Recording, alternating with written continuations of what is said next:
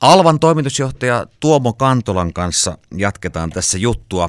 Juu, siis 1902 oli vuosi, jolloin Jyväskylän kaupunki päätti perustaa oman sähkölaitoksen ja aika nopeastihan siihen se vesipuolikin mukaan tuli. Kahdeksan vuotta myöhemmin. Joo, kyllä, kyllä. No minkälaista se alkuaika oli? Miten se poikkesi niin kuin tuon 1900-luvun alku, niin jos mietitään, niin kuin, miten toimitaan tänä päivänä? No kyllähän tietenkin se oli hyvin, hyvin pienimuotoista siinä alussa, että ensimmäiset sähkön käyttökohteethan oli Jyväskylässäkin katuvalot. Eli, eli tota niin, Lutakon sähkötehtaassa, sen aikaan puhuttiin sähkötehtaasta, niin tuotettiin tosiaan puulla sitä sähköä ja kaupunkilaiset sitten sai, sai katuvalot ja, ja oli turvallisempi sitten ja mukavampi liikkua kadulla. Ja siitä sitten lähdettiin rakentamaan sähköverkkoa ja, ja, ja tämähän nyt on tämä yhteiskunnan sähköistyminen sitten ollut aivan valtavaa ja tulee vielä, tulee vielä lisääntymään. Tulee vielä lisääntymään koko ajan. Että, että se menee. M- miten tämä autojen sähköistyminen, mutta jos hypätään tähän päivään, niin miten se tulee vaikuttaa vielä? Joo, no, kyllä se totta kai vaikuttaa, mutta me totta kai arvioidaan, että meidän kannaltahan se tarkoittaa sitä, että tuo sähköverkko, jolla se verkko jaellaan, niin sen täytyy kestää se lisääntyvä sähkön käyttö. Ja me on totta kai arvioitu sitä ja näyttää siltä, että ihan hyvin me ehditään vahvistamaan sitä verkkoa sen meidän ihan normaalin investointitahdin mukana. Eli mehän investoidaan noihin kolmeen eri verkkoon, tai itse neljä eri verkkoa. Meillä on siis sähköverkko, lämpöverkko, ää, raitisvesiverkko, jätevesiverkko ja sitten meillä on itse viideskin verkko, hulevesiverkko.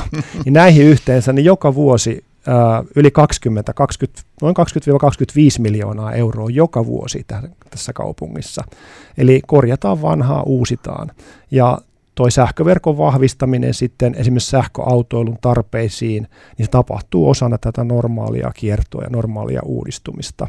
Et ehkä suurimmat haasteet tässä sähköautoilun yleistymisessä tulee taloyhtiöille, ja sille joiden pitää to, reagoida, joiden pitää reagoida mm. ja uusia niitä tonttijohtoja ja, ja niitä tontin sisäistä verkkoa ja sähköliittymiä. Ja, mutta niin kuin tälle jakeluverkkoyhtiölle se menee tämän normaalin, normaalin tuota, investointiohjelman ohessa. Mutta jos miettii vielä Alvan historiaa, niin tokihan se yksi, yksi tärkeä vaihe siinä varmaan oli tämä Jyväskylän energia. No joo, se 1997 liikelaitoksesta tuli osakeyhtiö ja, ja se tietenkin ehkä suurin vaikutus siinä on se, että se lopullisesti äh, ikään kuin erotti sen toiminnan kaupungin budjetista ja teki sitä hyvin niin kuin selkeästi läpinäkyvää.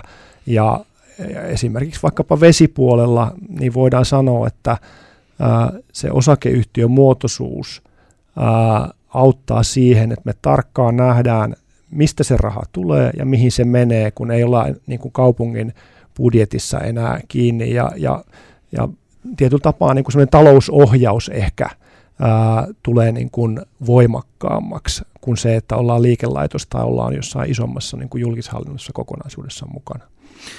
Jos veden laadusta puhutaan, vertaillaan vaikka suomalaisia kaupunkeja, niin miten me pärjätään? Erittäin hyvin. Siis ylipäätään suomalainen vesijohtovesi on maailmanluokassa, maailman mitassakin niin kuin aivan mahtavaa, että, että ei ole kyllä mitään, mitään tota niin, hävettävää meillä, että ei tarvitse kyllä pullovettä vedenlaadun takia juoda. No sitten jos mietitään vähän, että minkälaiseen aikaan me ollaan siirtymässä, niin, niin kuten sanoit tuossa jo aiemmin, niin fossiilisista polttoaineista toki pyritään pääsemään pois. Mitä tämä tarkoittaa nyt sitten Alvan kannalta? Minkälaisia satsauksia joudutaan tekemään ja mikä on tulevaisuus? No meillä on oma tavoite että me ollaan hiilineutraali vuonna 2030 ja sitä kohti mennään tosi nopeasti ja, ja vakain askelin.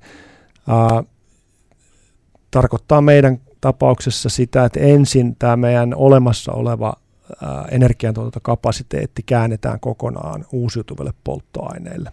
Käytännössä siis Rauhanlahden voimalaitos muutetaan niin, että siellä poltetaan ja voidaan polttaa pelkkää puuta ja se on jo itse asiassa tapahtunut. Eli niin kuin mä tuossa alussa sanoin, niin nyt kun Rauhanlahti kesää vasten käynnistyy, ihan on nyt juuri lähtenyt käyntiin, niin tänä kesänä siellä tullaan polttamaan pelkkää puuta.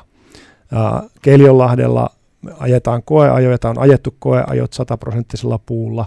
Eli me valmistaudumme siihen, että, että nämä meidän olemassa olevat laitokset voi ää, käyttää pelkkää puuta ja, ja luovutaan sitten sitä turpeesta kohti sitä 2030 mennessä kokonaan. Se, että miten nopeasti siitä luovutaan, niin riippuu sitten vähän markkinoista ja, ja myöskin ehkä noista poliittisista päätöksistä Suomessa.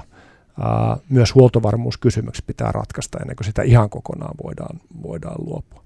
Mutta sitten toinen, toinen iso askel on se, että me meidän täytyy tämä meidän energiajärjestelmä ja erityisesti lämpöverkko tehdä siitä älykäs. Eli sen sijaan, että tuotamme vain lämpöä ja työnnämme sitä verkkoa pitkin kuluttajalle, niin otetaan ne kulutuspisteet mukaan siihen. Eli tuossa lämmön tuotannossa kaikkein saastuttavinta ja kalleinta on, on ne korkeat kulutushuiput ja niihin pystytään merkittävästi vaikuttamaan sillä, että optimoidaan sitä lämmön käyttöä sen koko verkon alueella. Eli saattaa olla, että joinakin pakkaspäivinä niin me voimme sitten tulevaisuudessa ohjata isoja lämmön käyttäjiä niin, että jokaiselle vuorollaan vähän lasketaan sitä veden lämpötilaa ilman, että se vaikuttaa huoneen lämpötiloihin ja saadaan sitä kautta sitä aivan kovinta huippua leikattua pois, mikä sitten helpottaa taas siinä, että me voidaan tehdä se tarvittava energia mahdollisimman niin kuin päästöttömästi ja, ja hiilidioksidivapaasti. Tuomo Kantola tähän loppuun vielä, kun yhteiskunta kovasti digitalisoituu ja sähköistyy, niin, niin mitä se tarkoittaa sähkön kulutuksia teidän haasteiden kannalta? No itse tämä digitalisaatio äh, ei varmaan niin kuin sähkön kulutukseen hirveästi vaikuta, mutta tämä yhteiskunnan sähköistyminen, eli se, että liikenne sähköistyy ja, ja erilaisten palvelujen, äh, sähköisten palvelujen äh, tuotanto lisääntyy, niin se lisää sitä sähkön kulutusta pikkuhiljaa. Digitalisaatio meidän kannalta tarkoittaa sitä, että juuri niin kuin äsken totesin, niin, niin tämmöinen älykkyys tässä energiajärjestelmässä tulee lisääntymään.